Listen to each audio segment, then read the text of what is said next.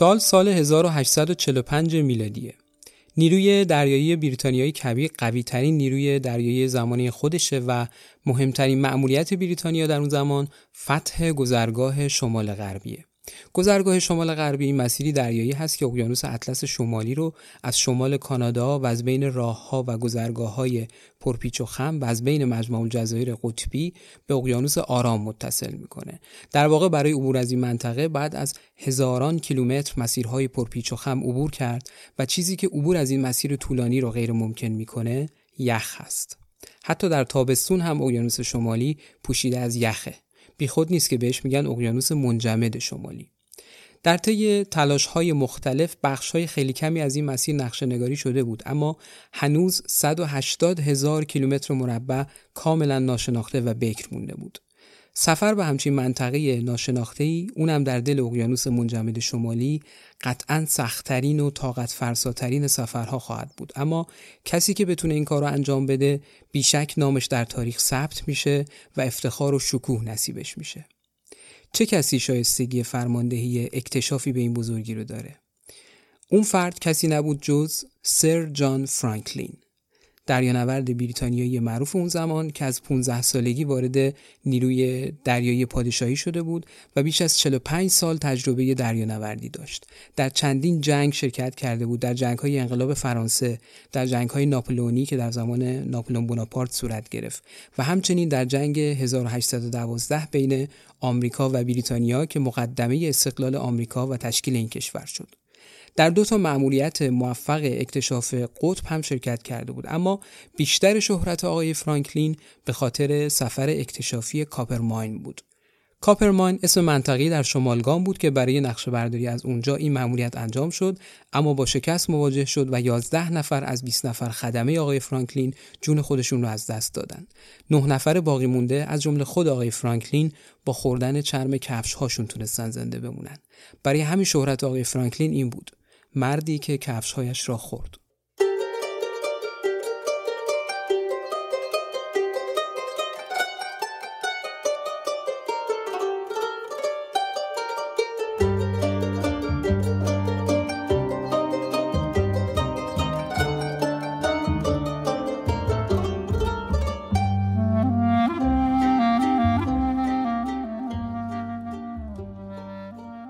چیزی که میشنوید اپیزود ششم از فصل دوم جرفاست در پادکست جرفا ما هر موضوعی که کمک کنه به هدف اصلی جرفا یعنی تشویق آدم ها به جرف اندیشیدن و عمیق شدن در سبک زندگی به سراغش میریم.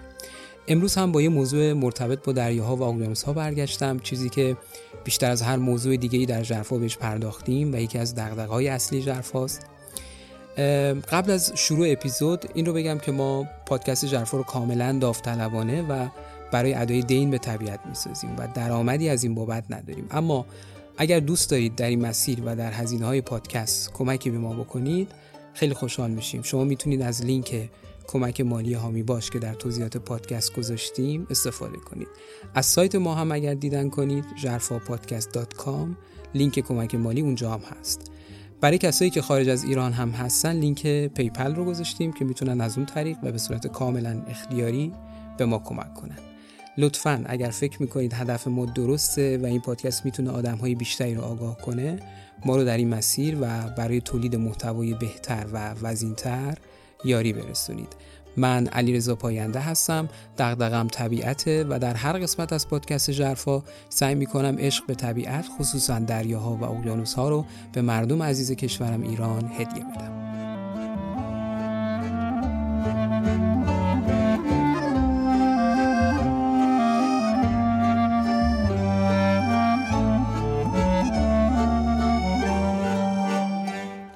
قبل از ورود به ماجرای سفر اکتشافی فرانکلین بهتر یه مقدار در مورد دوران طلایی اکتشاف توضیح بدم. این باعث میشه شرایط و اوضاع دنیا در اون زمان رو بهتر درک کنیم و نگاه بهتری داشته باشیم به اون ماجرا و اتفاقات رو در بستر زمانی خودش کاملا متوجه بشیم. عصر طلایی اکتشاف به دورانی اطلاق میشه که در اون دریانوردها به خصوص دریانوردهای اروپایی شروع کردن به اکتشاف گوشه گوشه دنیا و آروم آروم کامل کردن نقشه دنیا و اصلاح کردن فهم ما از وضعیت قاره ها و اقیانوس ها و دریاهای روی زمین. این دوران طلایی اکتشاف از قرن 15 هم شروع شد و تا قرن 17 هم, هم ادامه داشت یعنی حدوداً 300 سال. بعضی از این سفرهای اکتشافی انگیزشون کامل کردن نقشه دنیا بود که خب معمولا با یک بودجه ای از طرف دولت ها حمایت می‌شد. بعضی هاشون به دنبال گنج یعنی طلا و نقره عازم مناطق کشف نشده می شدن تا شاید سرزمینی پر از منابع طلا پیدا کنند. اما شاید تعجب کنید که مهمترین دلیل این سفرهای اکتشافی پیدا کردن مسیرهای بازرگانی جدید برای تجارت ادویه و ابریشم بود. مثلا اروپایی ها به شدت دنبال این بودند که مسیری رو از اقیانوس و سمت غرب به طرف آسیا پیدا کنند تا مجبور نباشند برای تجارت همیشه مسیر خشکی رو برن که سختتر بود و پرهزینه تر. شما در سفرهای دریایی نیروی رایگان باد رو در اختیار داری و البته جریانات دریایی که تجارت دریایی رو بسیار مقرون به صرفه تر از تجارت از راه خشکی می‌کنه. این تلاش ها زمانی بیشتر شد که امپراتوری عثمانی قسطنطنیه یا همون استانبول فعلی رو فتح کرد و بر شرق اروپا مسلط شد. حالا دیگه حتی همون مسیر خشکی هم به سمت شرق بسته شد و امپراتوری عثمانی به طور جدی تجارت اروپایی ها با شرق رو از خاک خودش محدود کرد. تنها راه آبی باقی مونده برای اروپایی ها تجارت از مسیر مدیترانه و گذر از کانال سوئز و ورود به دریای سرخ و بعد هم ورود به اقیانوس هند بود که با تسلط عثمانی ها بر شمال آفریقا این مسیر هم بسته شد. پرتغالی ها پیشگامان عصر اکتشاف بودند. اونا سعی کردن راه جایگزینی رو با دور زدن آفریقا پیدا کنند. اوایل قرن 15 هم بود که پرتغالی ها جزایر آزورس در شمال اقیانوس اطلس رو پیدا کردند. بعدتر جزایر مادیرا رو در شرق آفریقا کمی بالاتر از جزایر قناری پیدا کردند. اواسط قرن 15 هم پای پرتغالی ها به سنگال در غرب آفریقا باز شد. اواخر قرن 15 هم رسیدن به دماغه امیدنیک در شاخ آفریقا یعنی منتها علیه جنوبی قاره آفریقا و بالاخره در سال پایانی قرن 15 هم یعنی سال 1499 واسکو دوگاما دریانورد معروف پرتغالی که شاید اسمش رو شنیده باشید چون یکی از موفق ترین دریانوردان تاریخه به نخستین فردی تبدیل شد که اروپا و آسیا رو از طریق مسیری دریایی به هم پیوند داد. واسکو دوگاما از شاخ آفریقا هم عبور کرد، قاره آفریقا رو دور زد و وارد اقیانوس هند شد و بعد از 20 ماه تونست خودش رو به هند برسونه. این اکتشاف بزرگ جغرافیایی سرنوشت ملت‌های شرقی رو در آینده تغییر داد و میشه گفت باعث ورود اروپایی ها و استعمار مشرق زمین شد. واسکو دوگاما یک بار دیگه سال 1502 به هند سفر کرد و در کالیکوت شهری تقریبا در جنوب هند دست به کشتار تعداد زیادی از هندی ها زد. اون برای اینکه حکام محلی هند حساب کار دستشون بیاد سیادای بی سلاح رو می‌گرفت و مسلمی کرد و سر و دست و پای اونها رو با پیامی کتفی برای حکام محلی هند میفرستاد تا بفهمند مقاومت بیفاید است. با چنین روش هایی بود که پرتغال سعی داشت بر هند مسلط بشه. یکی از خدمه کشتی واسکو دوگاما درباره برخورد اونها با کشتی مسلمانایی که از سفر حج برمیگشتن اینطوری نوشته. یک کشتی کاروان حج را گرفتیم که 380 مرد و عده زیادی زن و بچه سرنشین داشت. لاقل دوازده هزار سکه و دست کم به اندازه ده هزار سکه مال و اموال از آنها گرفتیم. سپس کشتی و همه سرنشینانش را با باروت آتش زدیم. هموطن دیگه واسکو دوگاما به نام آلفونسو دی البوکرکی تقریبا در همون ایام یعنی سال 1507 میلادی و همزمان با روی کار اومدن صفویان در ایران از بندر گوا به خلیج فارس اومد و هرمز رو تصرف کرد. قلعه پرتغالی ها در هرمز یادگار همون ایامه. در این دوره امپراتوری پرتغال خودش رو امپراتوری آفریقا، فارس و هند می‌خوند. یعنی تمام آفریقا، ایران و هند رو برای خودش تصور می‌کرد. حدوداً 100 سال پرتغالی ها جزیره هرمز رو تصاحب کرده بودند تا اینکه در زمان شاه عباس حاکم فارس امام قلی خان که از لورهای ممسنی بود ابتدا بندر گمبرون یا همون بندر عباس فعلی رو آزاد کرد و بعد قش رو باز پس گرفت و نهایتا جزیره هرمز رو محاصره کرد و قلعه پرتغالی ها رو در هم کوبید و بعد از 100 سال شکست مفتزهانه ای رو به پرتغالی ها تحمیل کرد و اونها رو از خلیج فارس برای همیشه اخراج کرد. این اتفاق روز دهم اردیبهشت سال 1622 صورت گرفت. امروزه هم در تقویم کشورمون روز دهم اردیبهشت روز ملی خلیج فارسه که به مناسبت اخراج پرتغالی ها از خلیج فارس در چنین روزی نامگذاری شده. برخلاف پرتغالی ها که بیشتر بر دور زدن آفریقا متمرکز بودند، اسپانیایی ها به دنبال راهی از غرب بودند. اسپانیایی ها با این فرض درست که زمین گرده می‌دونستن که اگر به اندازه کافی به سمت غرب برن از اون سمت کره زمین به شرق آسیا می‌رسن. استدلالشون هم کاملا درست بود اما در محاسباتشون جای قاره آمریکا خالی بود. در واقع تا اون زمان کسی از وجود قاره آمریکا خبر نداشت جز خود بومی های آمریکا که در این قاره زندگی می‌کردن.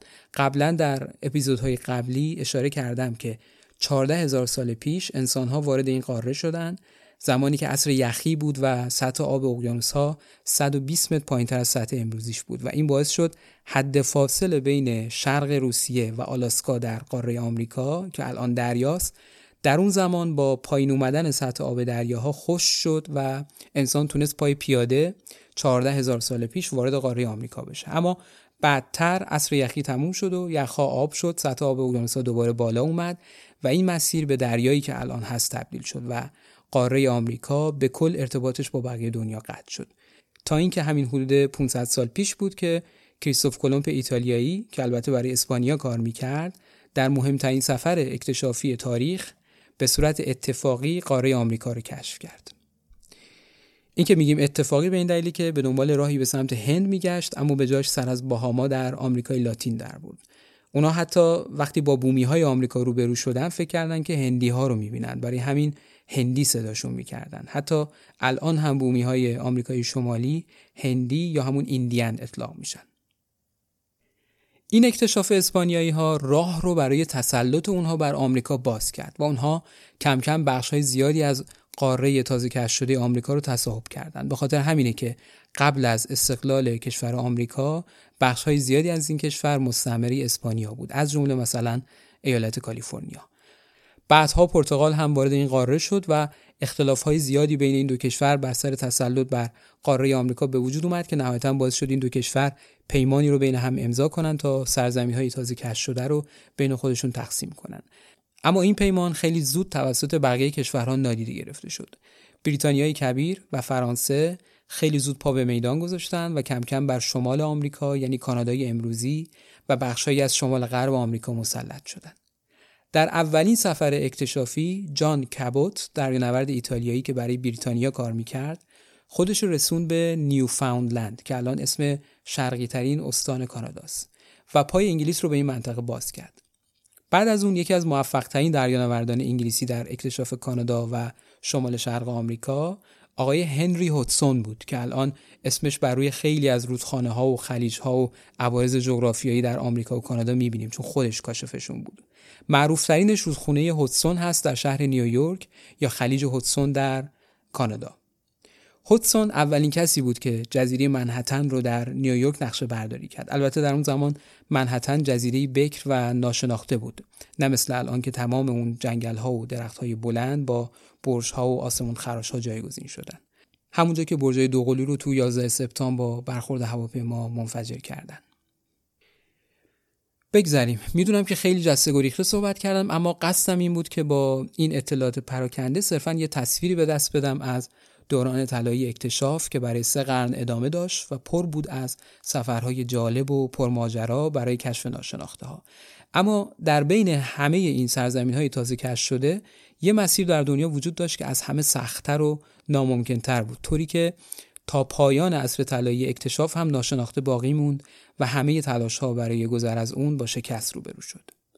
این مسیر جایی نیست جز گذرگاه شمال غربی.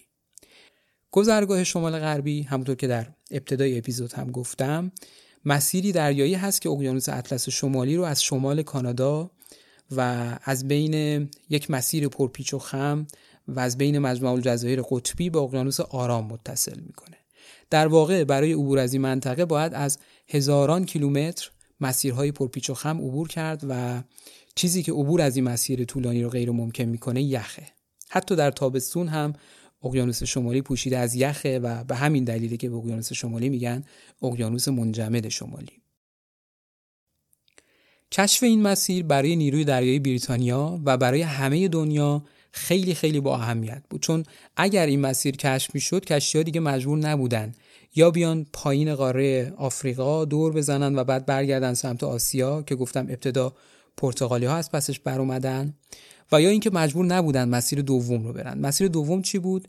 اینکه اقیانوس اطلس رو بیان به سمت غرب برسن به آمریکا بعد تمام قاره رو بیان پایین تا نوک آمریکای جنوبی جایی که کشور شیلی هست و بعد قاره آمریکا رو دور بزنن و از اون سمت دوباره برن بالا و البته غرب تا برسن به آسیا برای تجارت با چین و هند. باید یادآوری کنم که در اون زمان کانال پانامایی وجود نداشت. کانال پاناما در مرکز قاره آمریکاست و دو تا اقیانوس اطلس و آرام رو به هم وصل می‌کنه و امروزه کشتی ها از اون عبور می‌کنن و به جای اینکه برن تا جنوب قاره از همون مرکز آمریکا میرن به اون سمت قاره.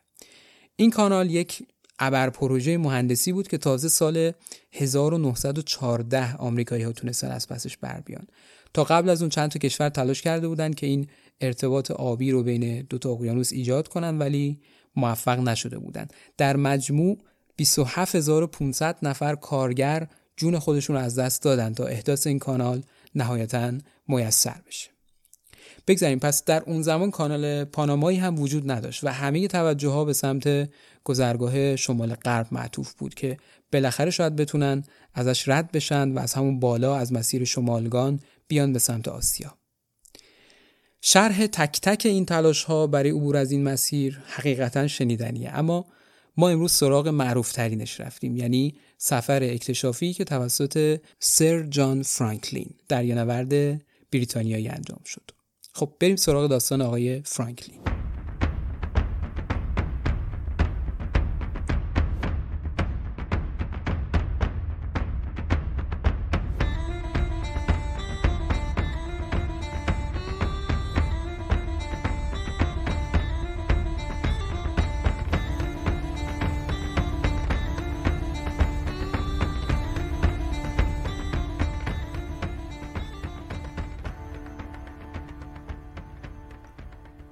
سال سال 1845 میلادیه. نیروی دریایی بریتانیایی کبیر قوی ترین نیروی دریایی زمانی خودشه و مهمترین مأموریت بریتانیا در اون زمان فتح گذرگاه شمال غربه. در طی تلاش های مختلف بخش های خیلی کمی از این مسیر نقشه شده بود اما هنوز 180 هزار کیلومتر مربع کاملا ناشناخته و بکر مونده بود.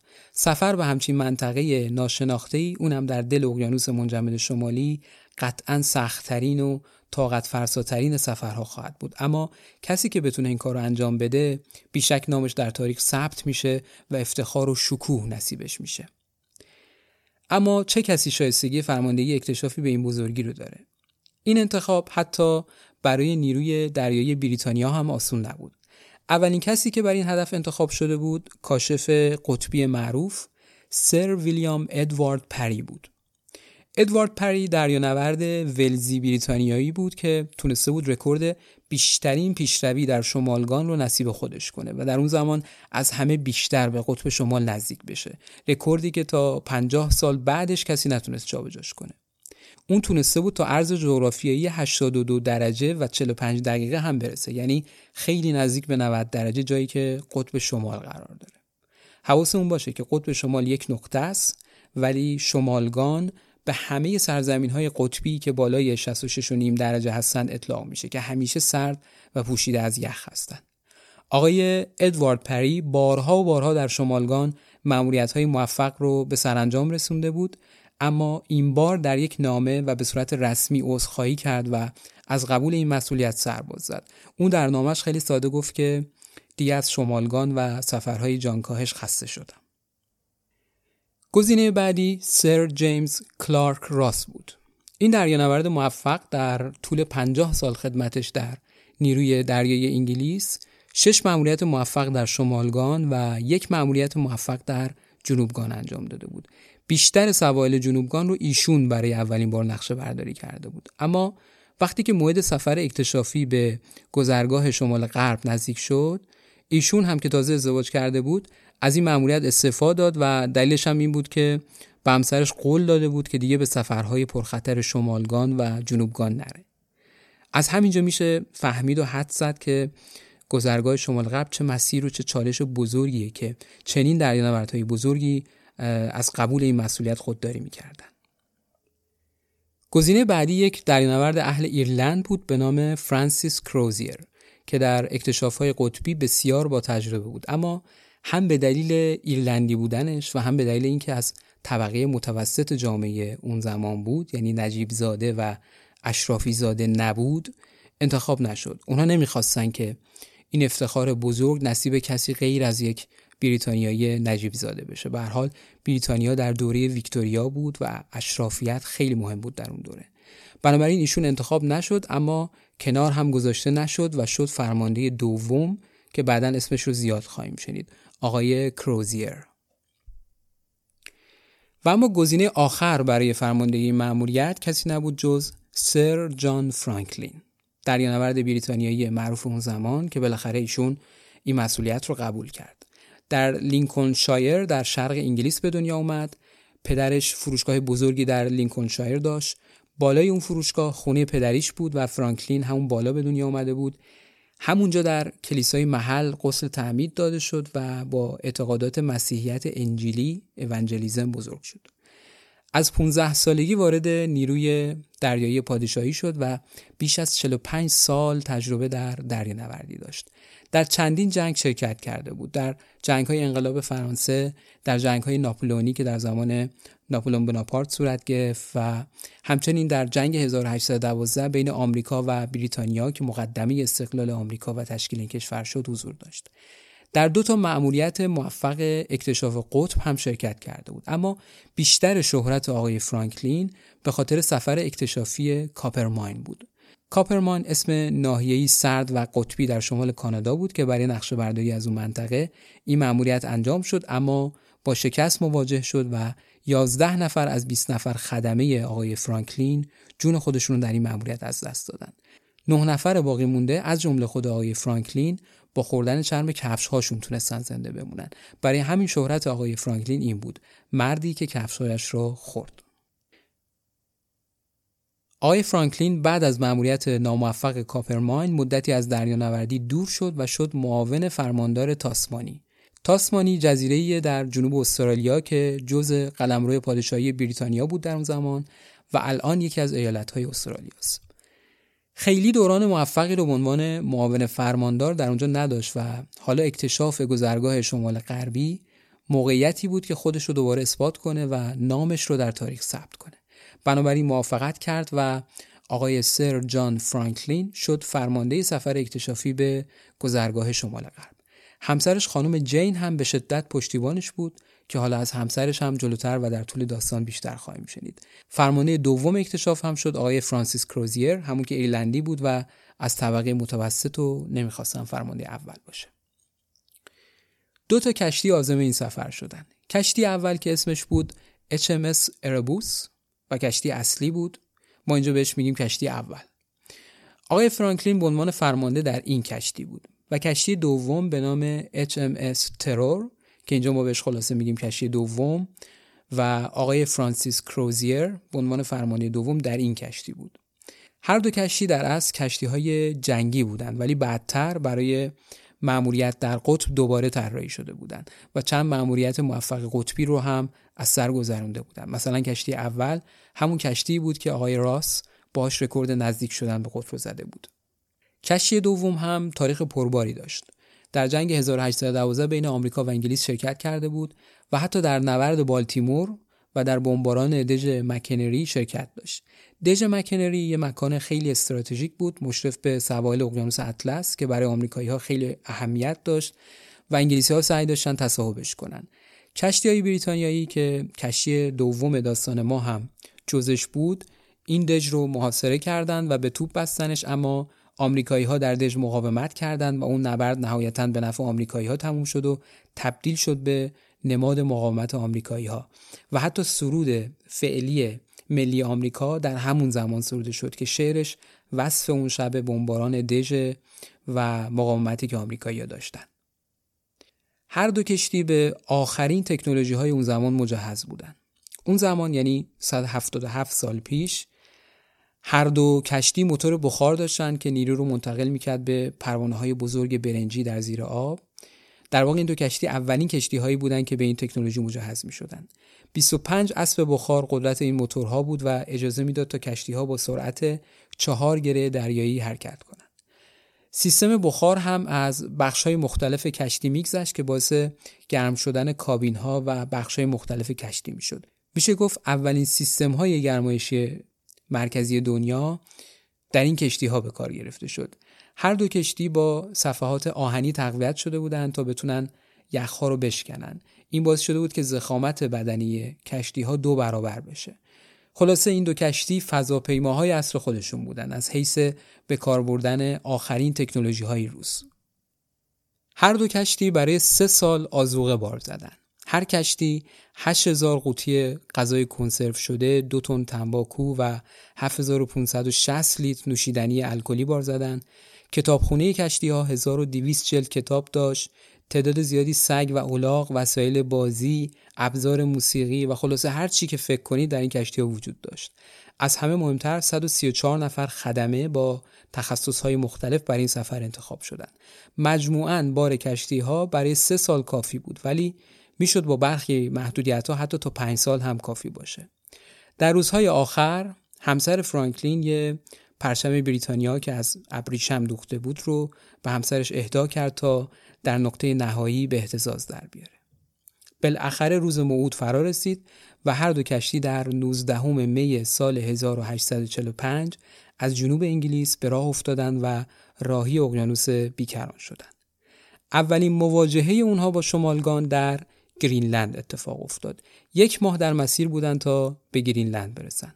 همونطور که گفتم کاپیتان فرانکلین مجموعا آدم مذهبی بود و در طول مسیر گاهن فرازهایی از انجیل رو برای خدمه کشتی می‌خوند و بعدش همه با هم دعا می‌کردن. این باعث نوعی اتحاد و ایمان و قوت قلب بین اعضا می‌شد. اعتقاد داشت که در سفرهای سخت مثل این نیاز به چنین اعتقاد و ایمانی به قدرت برتر هست وگرنه آدمها خیلی زود جا می‌زنند که به نظر من خیلی هوشمندانه بوده به حال اعتقادات مذهبی ابزاری بوده برای اتحاد و کاپیتان فرانکلین به خوبی ازش استفاده می‌کرده یک ماه طول کشید تا رسیدن به سواحل غربی گرینلند با اون صخره یخی بزرگش. حالا دیگه میشه گفت شمالگان رو دارن مزه می‌کنن. گرینلند رو میشه گفت یه جورایی آخرین کشور دنیاست. بزرگترین جزیره دنیاست ولی کلا 56 هزار نفر جمعیت داره چون تقریبا تمام این کشور پوشیده از یخ به زخامت 3 کیلومتر و نمیشه درشون زندگی کرد. گرینلند یعنی سرزمین سبز اما هیچ سبزی در این کشور وجود نداره فقط سفیده گفته میشه که اولین بار یک جنایتکار رو وقتی از خاک ایسلند تبعید می‌کنن اون به همراه خانوادهش با قایق خاک ایسلند رو ترک می‌کنه و به سرزمینی دورتر در شمال غرب می‌رسه و اونجا رو گرینلند به معنی سرزمین سبز نامگذاری می‌کنه. به این امید که این اسم فریبندگی خاصی برای مهاجرا داشته باشه و جمعیت بیشتری رو برای مهاجرت به اون منطقه تشویق کنه. بیچاره اون مهاجرایی که با فکر جزایری سبز مثل مثلا جزایر هاوایی زدن به دل دریا و سر از جهنم قطبی گرینلند در آوردن گرینلند الان در واقع متعلق به دانمارک ولی به صورت خودمختار اداره میشه. بگذاریم وقتی کشتی ها به گرینلند رسیدن خیلی زود اونجا مجبور شدن پنج نفر رو پیاده کنن هر پنج نفر مریض شده بودند و قادر به ادامه مسیر نبودند. اونجا مدت کوتاهی توقف کردند، نامه هایی که برای خانوادهشون نوشته بودن رو پیاده کردند و دوباره راهی ادامه مسیرشون شدند. یکی از افسرهایی که در کشتی اول بود یه جوون 31 ساله بود به نام فیتز جیمز این جوون علیرغم سن کمش تونسته بود شجاعت خودش رو در چندین جنگ و مأموریت نشون بده و بنابراین به عنوان ناخدای کشتی اول و زیر دست فرانکلین خدمت می‌کرد. نامه ای رو به خانوادهش نوشت که هنوز موجوده و در اون نامه گفته بود سر جان منظورش کاپیتان فرانکلینه. سر جان پر از روحیه زندگی و انرژی و امیده. در شرایط حساس خوب قضاوت می‌کنه حافظه بسیار قوی داره با اون یکی از بهترین هاست. حرف زدن با اون لذت بخشه و آگاهی دهنده است بیشک اون بهترین گزینه برای فرماندهی این اکتشاف بزرگه این نامه و نامه های دیگه که در گرینلند برای خانواده فرستاده شده و برخی از اونها موجوده نشون میده که تا گرینلند اوضاع رو به راه بوده و همگی هم روحیه خوبی داشتن.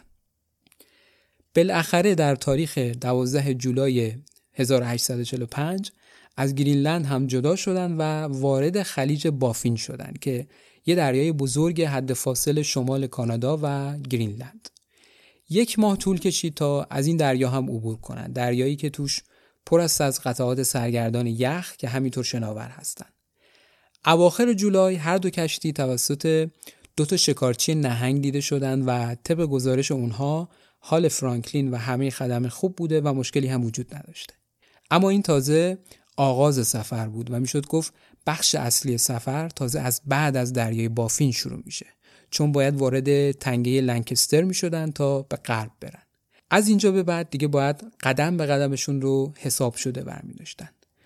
با وجود یخ و سرمایه شدید پیشرفت خوبی داشتن که به لطف باد موافق و البته موتورهای بخار ممکن شده بود. اونها 900 مال یعنی حدوداً 1450 کیلومتر پیشروی کردند اما این به هیچ وجه کافی نبود. خیلی زود یخ متراکم مانع از پیشروی هر دوتا کشتی شد. نه به سمت شمال راهی بود و نه به سمت غرب. وقتی این اتفاق میافتاد نزدیک بودن به جزیره کورنوالیس. یک دور دور این جزیره زدن به زحمت تا بالاخره در جنوب جزیره تونستن محل امنی رو پیدا کنن تا پهلو بگیرن. محلی که از باد در امان بود و چون جنوب جزیره بود تقریبا در مرز بین دریای یخزده و یخ نزده بود. از اون بالاتر دیگه همه جا یخ بود. تصمیم گرفتن زمستون رو همونجا بگذرونن. الان که 177 سال از اون ماجرا میگذره اگر به اون ساحل در جزیره کورنوالیس بریم هنوز آثار اون حضور هست. تپه هایی که برای رهایی از باد به پا کرده بودن میدان تیر آشپزخونه و وسایلی که به جا گذاشتن شبها رو در کشتی میگذروندن ولی صبحها کشتی رو ترک می‌کردن و به ساحل میومدن تا قدری فعالیت کنن و از حبس در کشتی ها در بیان. فرانکلین می‌دونست که باید همه رو فعال و امیدوار به زندگی نگه داره. بنابراین دستور می‌داد تا بازی کنن تیراندازی کنن. حتی به همدیگه سواد خوندن و نوشتن یاد می‌دادن چون خیلی از خدمه سواد نداشتن. الکل میخوردن و هر وقت هم که هوا اجازه می‌داد یه گروه کوچیک می‌رفتن بررسی. بررسی وضعیت و نقشنگاری اطراف و ادهی هم به شکار خرس قطبی که گوشت تازه براشون آرزو شده بود. خلاصه سعی می‌کردن با این روش ها زمستون رو به سلامت بگذرونن به محض اینکه بهار از راه رسید و کشتی ها از محاصره یخ در اومدن دوباره زدن به دل دریا برای ادامه مسیر. مطلب عجیب این که هیچ گزارشی از خودشون اونجا به جا نذاشتن. که این اتفاق خیلی غیر معمول بود. اصولا و طبق راه و رسم دریانوردی هر جا که متوقف میشی باید حتما گزارش خودت و تیمت رو بنویسی و به جا بذاری. تنها چیزی که از خودشون به جا گذاشتن سه تا قبر بود. بله هر کسی نمی‌تونه اون سرمایه کشنده رو تحمل کنه و سه نفر از خدمه در همون جزیره جون خودشون رو از دست داده بودن و همونجا به خاک سپرده شده بودن.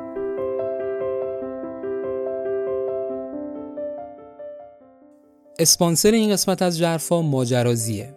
ماجرازی برگزار کننده سفرهای گروهی گردشگری با تمرکز بر ژانر گردشگری آبیه. یعنی چی؟ یعنی در کنار تمام فعالیت هایی که در یک سفر توریستی ممکن انجام بشه مثل بازدید از آثار باستانی تاریخی و گردشگری غذا و آشنایی با آداب و رسوم و فرهنگ اون منطقه یه خورده بیس گردشگری آبیشون بیشتره. نزدیکترین توری که دارن اینه که برای 19 هم تا 29 بهمن ماه دارن میرن سریلانکا. سریلانکا معروف هست به مروارید اقیانوس هند. یک کشور بسیار زیبا که تماما جزیره است و با اون طبیعت بکرش انگار تکه از بهش افتاده در جنوب آسیا و اقیانوس هنده یه همچین سفری راستش برای یکی مثل من خیلی خیلی هیجان انگیزه چرا؟ چون این سفر چند تا highlight داره. پررنگ ترینش whale watching ه یعنی تماشای نهنگ ها من خودم اینجا بارها به تماشای نهنگها رفتم.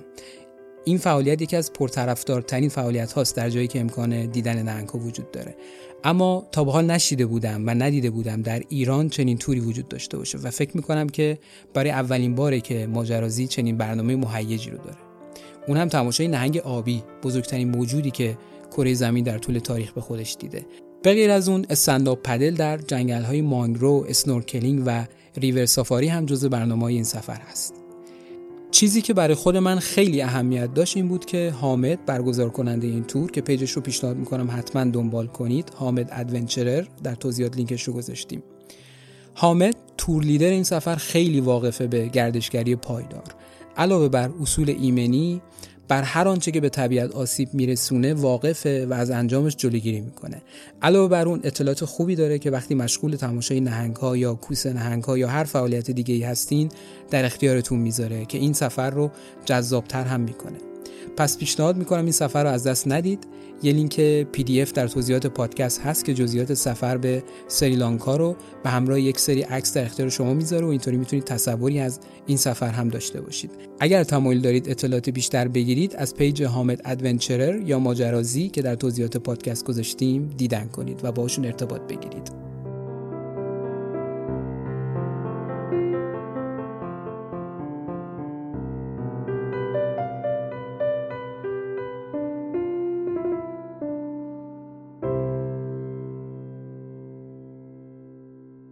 آغاز فصل بهار مسیر رو به جنوب آزاد شد و هر دو کشتی مسیر جنوب رو در پیش گرفتن. فرانکلین و همه خدمه خیلی خوشحال و مشعوف بودن که به نظر اوضاع دریا رو به راهه و دارن با سرعت خوبی پیشروی می‌کنن. اونا تونستن 200 مایل دیگه پیشروی کنن یعنی 320 کیلومتر. در هر کشتی چند تا متخصص یخ بود. اینها از دکلها بالا می‌رفتن و کارشون این بود که خیلی با دقت کشتی رو از بین این یخهای متراکم پیش ببرند و بهترین مسیر رو انتخاب کنند. به نظر می رسید که فتح گذرگاه شمال غرب خیلی دیگه دور از دسترس نباشه. رسیدن به انتهای سرزمین کینگ ویلیام و اینجا بود که به یه دوراهی رسیدن. یا باید به سمت راست می‌رفتن و یا چپ. تصمیم گرفتن به سمت راست برن چون دهانه بزرگتری داشت. از طرفی می‌دونستن که مسیر سمت چپ احتمالاً بسته است. اما چیزی که نمی‌دونستن این بود که با این تصمیم دارن میرن به دل حادثه و این بزرگترین اشتباهشون بود. برخوردن به دریایی از یخ غیر قابل نفوذ که از تنگه ویکتوریا می اومد. سالهای سال بعد کاشفان قطبی فهمیدن که برای گذر از این مسیر باید مسیر سمت چپ رو انتخاب کرد. باید سرزمین کینگ ویلیام رو دور زد و از پایینش وارد شد و در واقع سرزمین کینگ ویلیام یه جزیره بزرگه و میشه از جنوبش رفت تا به یخها برخورد نکرد. اما در اون زمان کسی نمی‌دونست که کینگ ویلیام یک جزیره است. بعد از اینکه این دوراهی رو رفتن به سمت راست خیلی زود متخصصای یخ که بالای دکل ها بودن از دور آثار یخهای قهوه‌ای رو دیدن که این اصلا نشونه خوبی نبود. اصطلاحا به یخهای قدیمی که بر اثر گذر زمان و اثر جزرومد روشون مقداری آثار رنگ قهوه‌ای هست میگن یخهای قهوه‌ای. تصور کنید انگار یخهایی که مقداری کثیف هستن. این یعنی یخها خیلی قدیمی هن و احتمالا حالا حالاها هم خواهند بود و با تغییر فصل آب نمیشن. مضافه بر اینکه چون قدیمیان رفته رفته روی هم جمع شدن و زخامت زیادی دارن پس غیر قابل نفوذن. به تنگه ویکتوریا که رسیدن دیگه کشتی ها به کل از حرکت ایستادن. دیگه هیچ چیزی دورشون نبود جز لایه های زخیم یخ. پس تنها کاری که می‌تونستن بکنن این بود که صبر کنن و زمستون رو پشت سر بذارن تا شاید تابستون بعد که از راه می‌رسه راه فراری براشون باز کنه. این بار برخلاف زمستون قبلی دیگه جامپناهی نمی‌تونستن پیدا کنن. نه راه پس بود و نه راه پیش. کشتی ها قفل شده بودند در یخها. با همه این اوصاف همه خدمه زمستون سال 1846 رو با موفقیت پشت سر گذاشتن. بهار که رسید کشتی ها همچنان در یخ متراکم گرفتار بودند. بنابراین کاپیتان فرانکلین تمام امیدش به تابستون بود. در ماه می اون سال که میشه تقریبا اوایل تابستون کاپیتان فرانکلین دستور داد تا چند نفر با استفاده از سورتمه بزنن به دل یخها و برن سمت جزیره کینگ ویلیام تا هم بررسی رو انجام بدن و هم پیام درخواست کمکی رو اونجا بذارن. هشت نفر با سورتمه ها راهی شدن و بعد از پنج روز تقلا در کولاک و یخ رسیدن به جزیره کینگ ویلیام و اونجا پیام درخواست کمک خودشون رو گذاشتن. البته اونها در کمال ناامیدی این کارو کردن چون حدس می‌زدن که حالا حالاها کسی از اونها حالی نمی‌پرسه. تازه یک سال اندی از شروع مأموریت گذشته بود و برای مأموریت های شمالگان و جنوبگان خیلی عجیب نبود که حتی تا چهار پنج سال از کشتی ها خبری نباشه. اما همسر آقای فرانکلین بیکار ننشسته بود و با توجه به اینکه پدر بانفوزی در لندن داشت شروع کرد به نامنگاری با نیروی دریایی برای متقاعد کردن اونها برای شروع عملیات جستجو. تحت فشارها بالاخره نیروی دریایی کمیته ویژه شمالگان رو که متشکل از افراد با تجربه در این زمینه بود تشکیل داد. در این جلسه جیمز کلارک راس هم حضور داشت همون که گزینه اول فرماندهی برای عملیات اکتشاف گذرگاه غربی بود. ایشون مسئول یک عملیات اکتشافی شد برای پیدا کردن فرانکلین و تیمش. اما متاسفانه دو هفته قبل از اینکه حتی این عملیات نجات شروع بشه کاپیتان فرانکلین که به بیماری مرموزی مبتلا شده بود جون خودش رو از دست داد ولی در بریتانیا کسی از این ماجرا خبری نداشت پرچم ابریشمی که همسر فرانکلین بهش اهدا کرده بود تا در نقطه پیروزی به احتزاز در بیارن رو روی فرانکلین کشیدن و جنازش رو در جایی از کشتی نگهداری کردند تا شاید روزی بتونن به کشورش برگردونن. کروزیر فرمانده کشتی دوم شد فرمانده کل عملیات. بهار و تابستون هم از راه رسید اما دردی رو دوا نکرد و حالا هر دو کشتی زمستون دوم خودشون رو همونجا تجربه می‌کردن. تا اون زمان 20 نفر دیگه هم جون خودشون رو از دست دادن شامل 12 خدمه و 8 افسر. در بهار سال 1948 افراد باقی مونده سه سال بود که با سرمایه کشنده دست و پنجه نرم می‌کردن حالا دیگه منابع غذاییشون هم رو به اتمام بود و می‌دونستن که برای فقط کمتر از یک سال دیگه غذا دارن همچنان هم خبری از رهایی در یخها نبود اینجا بود که کاپتان کروزیر به ناچار دستور به ترک کشتی رو داد در تاریخ 28 اپریل 1948 تنها هدف کروزیر این بود که 104 نفر باقی مونده رو از اون محلکه نجات بده. می‌دونست که کشتی ها دیگه بستر مرگ اونها هستند و اگر اونجا بمونن هیچ امیدی به زنده موندنشون نیست. همه افراد پیاده شدن. هر چی که نیاز داشتن از جمله غذاهای باقی مونده رو سوار قایق‌های کوچیک کردند و بعد قایق‌ها رو بس کردن بالای سورتمه ها و زدن به دل یخها به سمت جزیره کینگ ویلیام. برای چهار روز پیشروی کردند تا رسیدن به این جزیره. نامه درخواست کمکی رو که 11 ماه قبل اون تیم هشت نفر از خودشون اومدن همینجا و گذاشتن و برگشتن به کشتی رو پیدا کردن و بروزش کردن.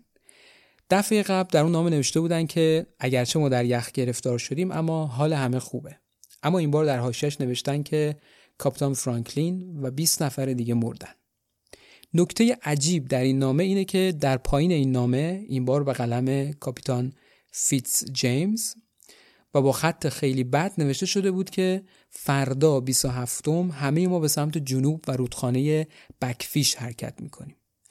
تا رودخانه بکفیش حداقل 320 کیلومتر راه بود.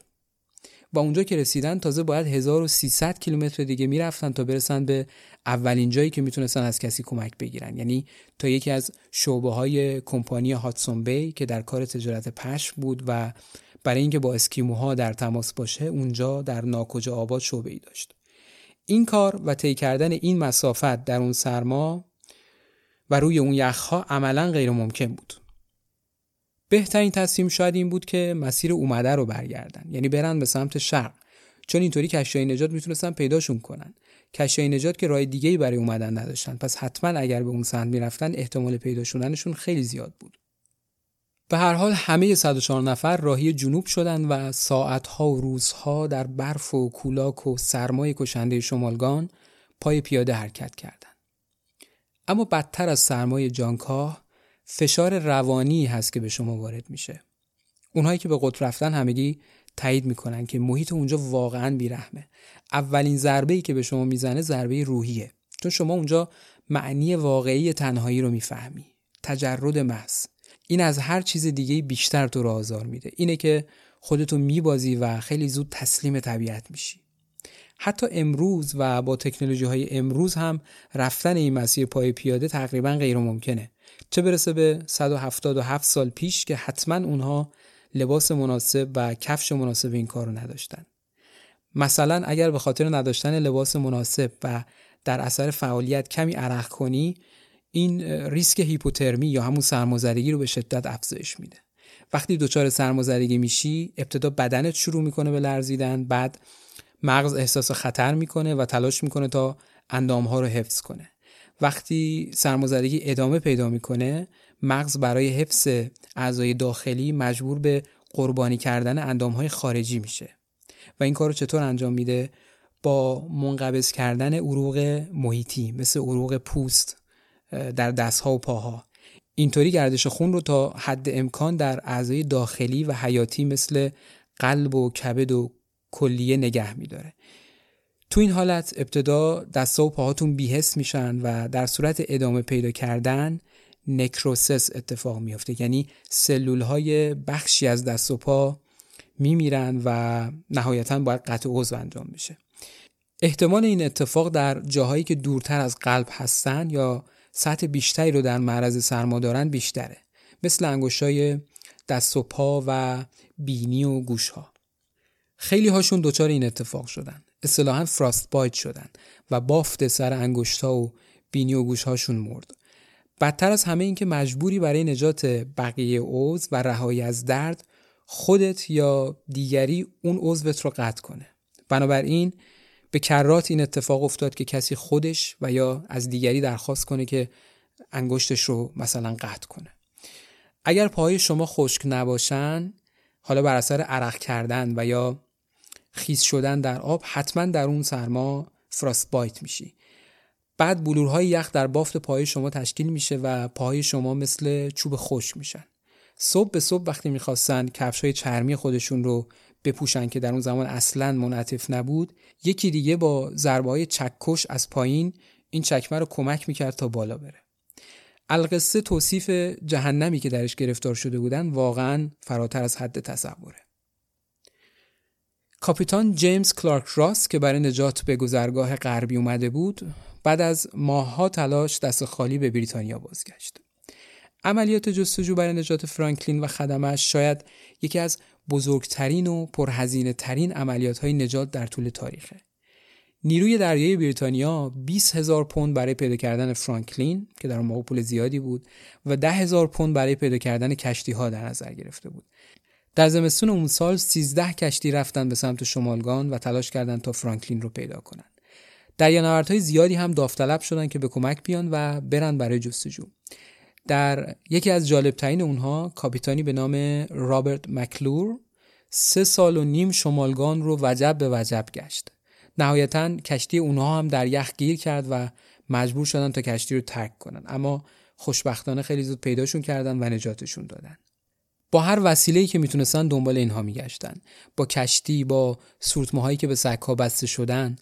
حتی خلاقیت های جالبی به خرج دادن. مثلا در جاهای مختلف بالون هایی رو به هوا میفرستادن که از دور دیده بشه و این بالون ها وصل بود با یک تناب به زمین. اگر از راه دور این بالون ها رو می‌دیدن می‌تونستن بیان به سمتش و پای اون بالون پیامی حاوی موقعیت کشتی های نجات رو پیدا می‌کردن. مثلا همین پیام ها رو وصل می‌کردن به روباهای قطبی و روباها رو رنگ می‌کردن که دیده بشن.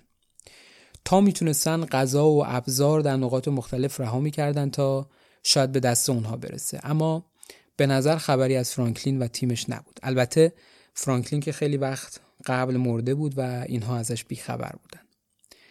همسر فرانکلین اما نامید نمی‌شد و مصرانه پیگیر عملیات های نجات بود. اون حتی نامه ای نوشت به رئیس جمهور وقت آمریکا آقای زاکاری تیلور و درخواست کمک کرد رئیس جمهور آمریکا هم دستور داد تا تمام کشتی های نظامی و البته شکارچی های نهنگ آمریکایی حواسشون باشه تا اگر ردی از فرانکلین دیدن به کمکش برن.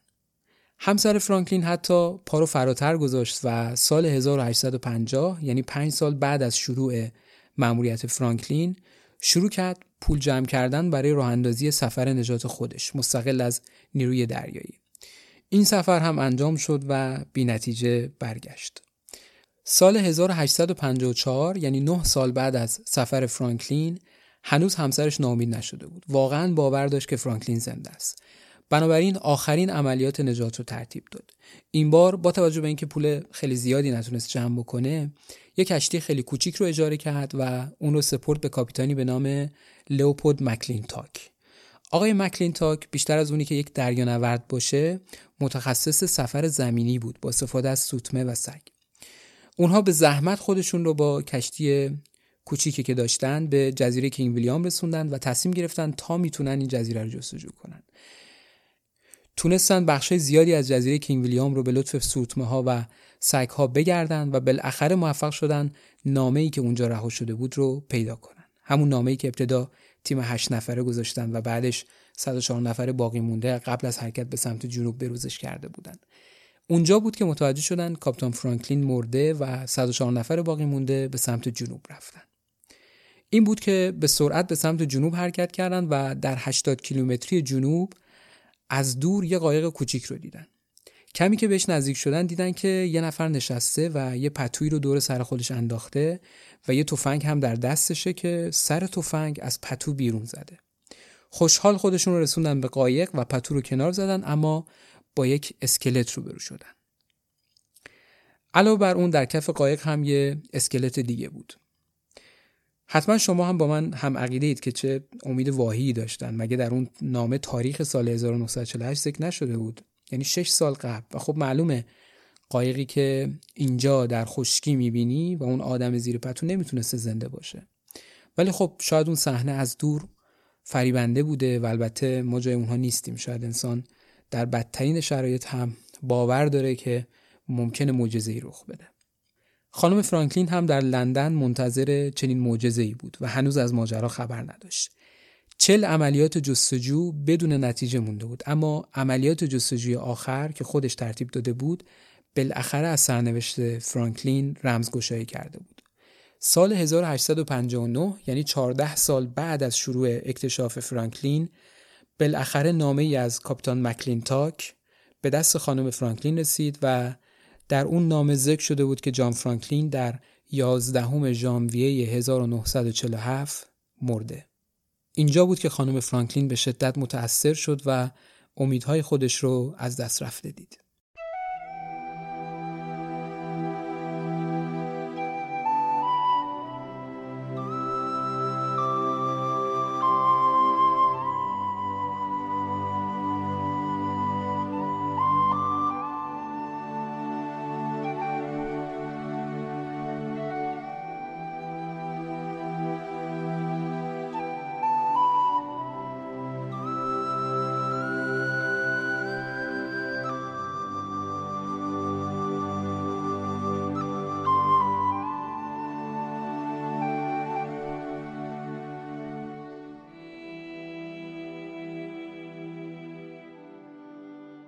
امروزه مجسمه فرانکلین به عنوان یک قهرمان در قلب لندن نصب شده و خیلی ها اون رو مکتشف گذرگاه غربی می‌دونن. اگرچه فرانکلین زنده نموند اما اونقدری پیشروی کرد که چیزی نمونده بود تا وارد اقیانوس آرام بشه و این مسیر رو تموم کنه. در واقع از لحاظ فنی تا جایی که اون پیشروی کرد کافی بود چون از اون سمت هم اکتشافاتی قبلا انجام شده بود و با کنار هم گذاشتن نقشه های دو سمت مسیر گذرگاه غربی با اکتشاف فرانکلین دیگه کامل شده بود. خانم فرانکلین هم برای اثبات نام همسرش تلاش زیادی کرد. معروف شده بود به ملکه شمالگان. کسی که هرگز دست از جستجوی شمالگان بر نداشت و اونقدر گشت و گشت و گشت تا به نتیجه رسید. برای خیلی ها شده بود مظهر وفاداری و وقتی در سال 1875 از دنیا رفت یعنی سی سال بعد از مرگ فرانکلین هرگز ازدواج نکرده بود. در جایی که دفنش کردن خودش یه قبر خالی هم در نظر گرفته بود تا اگر یک روزی جنازه فرانکلین رو پیدا کردن همونجا و در کنار اون به خاک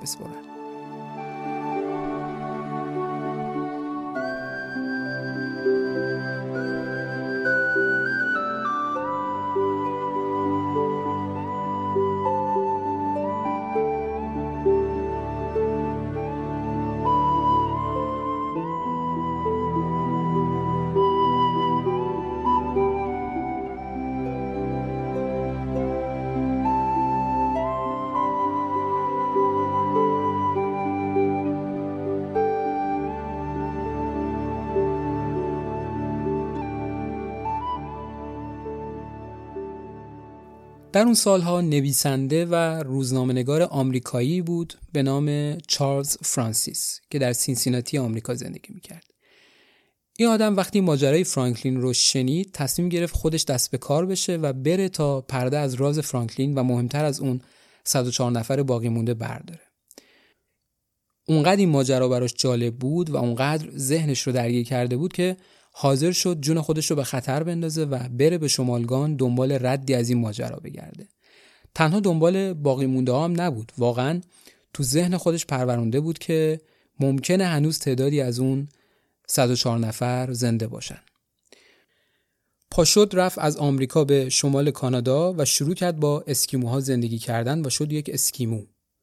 باهاشون غذا می‌خورد، باهاشون سفر می‌کرد، لباس اونها رو میپوشید و یاد گرفت که چطور میشه با این سرما و این طبیعت خشن کنار اومد و زندگی کرد. ده سال به این کار ادامه داد و هم یافته های اسکیموها رو کنار هم گذاشت و هم خودش تونست اسکلت های زیادی رو پیدا کنه که نشون می‌داد همه اون 104 نفر جون خودشون رو از دست دادن. بعضی از اونها تونسته بودن تا جنوب جزیره کینگ ویلیام هم برسن یعنی خیلی نزدیک شده بودن به بخش اصلی قاره آمریکا اما عجل امونشون نداده بود. در بین اسکیموهای شمال کانادا معروف هست که اگر می‌خواید به جزیره کینگ ویلیام برید هرگز تنها نرید چون اونجا ارواح سرگردان وجود داره و این رو به خاطر این میگن که هنوز که هنوزه هر از گاهی اسکلتی در یک بخشی از جزیره از دل یخ و برف پیدا میشه. تمام این اسکلت ها و اشیایی پیدا شده منتقل شدن به بریتانیا. سالهای زیادی بود که هنوز جواب داده نشده بودند و تا سالها بعدش هم بدون پاسخ موندن. دو تا سال از بقیه سالها مهمتر بودن. سال اول این که اگه یادتون باشه پنج نفر همون یک ماه اول مریض شدن و در گرینلند پیاده شدن. بعد از اون سه نفر در زمستونی که در جزیره کورنوالیس گذروندن مردن. بعد هم فرانکلین و 20 نفر دیگه در کشتی مردن. این عددها و این تعداد مریضی غیر معموله. خصوصا زمانی که شما در کشتی هستی همچنان اوضاع نسبتا خوبه. غذای کافی داری و به لطف موتورهای بخار کشتی گرم نگه داشته میشه. چرا باید این همه آدم بمیرن؟ چرا فرانکلین انقدر زود مرد؟ تکلیف اون 104 نفر معلومه بی پناه در دل یخها همشون از سرما و گرسنگی مردن اما اون 23 نفر دیگه چرا مردن اون 5 نفر چرا مریض شده بودن این مهمترین سوالی بود که باید جواب داده می‌شد سال 1980 یعنی همین 42 سال پیش کانادایی ها اون سه نفری که در جزیره کورنوالیس دفن شده بودن رو برای آزمایش بیرون کشیدن. بعد از 135 سال جنازه ها تقریبا سالم مونده بودند به علت یخ زدن فاسد نشده بودند در هر سه تا جنازه به طور غیر معمولی قلزت بالایی از سرب گزارش شد. با بررسی ها متوجه شدن شرکتی که به اونها سفارش 16 هزار غذای کنسروی رو داده بودند تنها هفت هفته وقت داشته و با توجه به ظرفیت این شرکت احتمالا در تولید این کنسرو ها عجله شده و دقت کافی انجام نشده. سور به روکش قوطی ها به درون غذاها رسوب کرده و باعث بیماری در کاپیتان فرانکلین و بقیه خدمه شده. از طرفی غذای داخل کنسرو ها به اندازه کافی پخته نشده بودند که این باعث رشد باکتری بوتولینیوم در غذا میشه و سمی که این باکتری ها رها می‌کنن کشنده است. دلیل دیگه این بیماری ها احتمالاً اسکوربوت بوده. اسکوربوت یه بیماریه که در اثر کمبود ویتامین C به وجود میاد به دلیل نخوردن گوشت تازه و سبزیجات و میوه برای مدت طولانی. در اثر این بیماری اولش در پاهات و بازوهات احساس خستگی می‌کنی بعد کم کم بافت های بینی و لثه هات سست میشن اسفنجی میشن طوری که دندونهات شروع به افتادن می‌کنه کم کم زخمات باز میشه چرک می‌کنه و نهایتا از شدت خستگی و عفونت میمیری سال دوم این بود.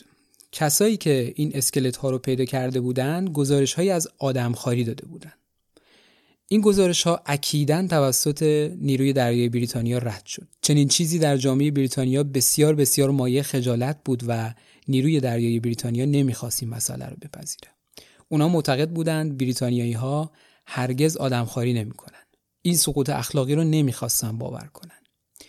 این سوال تا قرن بیستم بی پاسخ موند سال 1993 یعنی همین 29 سال پیش مقدار زیادی از اسکلت های اون 104 نفر پیدا شد و به انگلیس آورده شد. بررسی های جنایی و پزشکی قانونی روی این استخون ها نشون داد که کلی آثار بریدگی روی این استخون ها هست که دلیلش تنها می‌تونه آدم خاری باشه.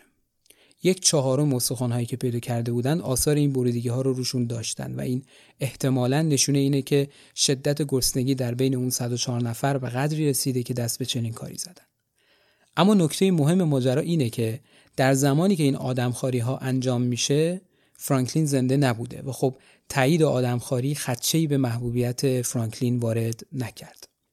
اصولا در سفرهای دریایی به نظر کم آدمخواری اتفاق نیفتاده. در اپیزود 11 هم ماجرای حقیقی موبی دیک یک موردش رو تعریف کردیم که پیشنهاد می‌کنم حتما گوش کنید. ماجراهای سفر اکتشافی فرانکلین هنوز هم تموم نشده. همین سال 2014 بود که بالاخره کشتی اول HMS اروبوس بعد از 170 سال در قعر دریا پیدا شد.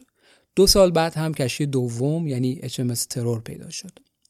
هر دو کشتی به طرز خارق‌العاده‌ای سالم بودند. ما عکسای این دو کشتی رو حتما در یک پست در اینستاگرام ژرفا به زودی می‌ذاریم تا ببینید. آدرس اینستاگرام ژرفا در توضیحات پادکست هست. تحقیقات بیشتر روی هر دو کشتی قرار بود که سال 2020 صورت بگیره که به علت پندمی کرونا به تعویق افتاد. به نظر می‌رسه هنوز می‌تونیم منتظر افشای اسرار بیشتری از سفر اکتشافی فرانکلین باشیم.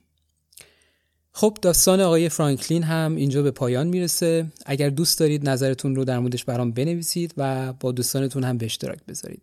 این اپیزود تهیه شده بود توسط افسانه غذاوی میلاد پاینده و من علیرضا پاینده.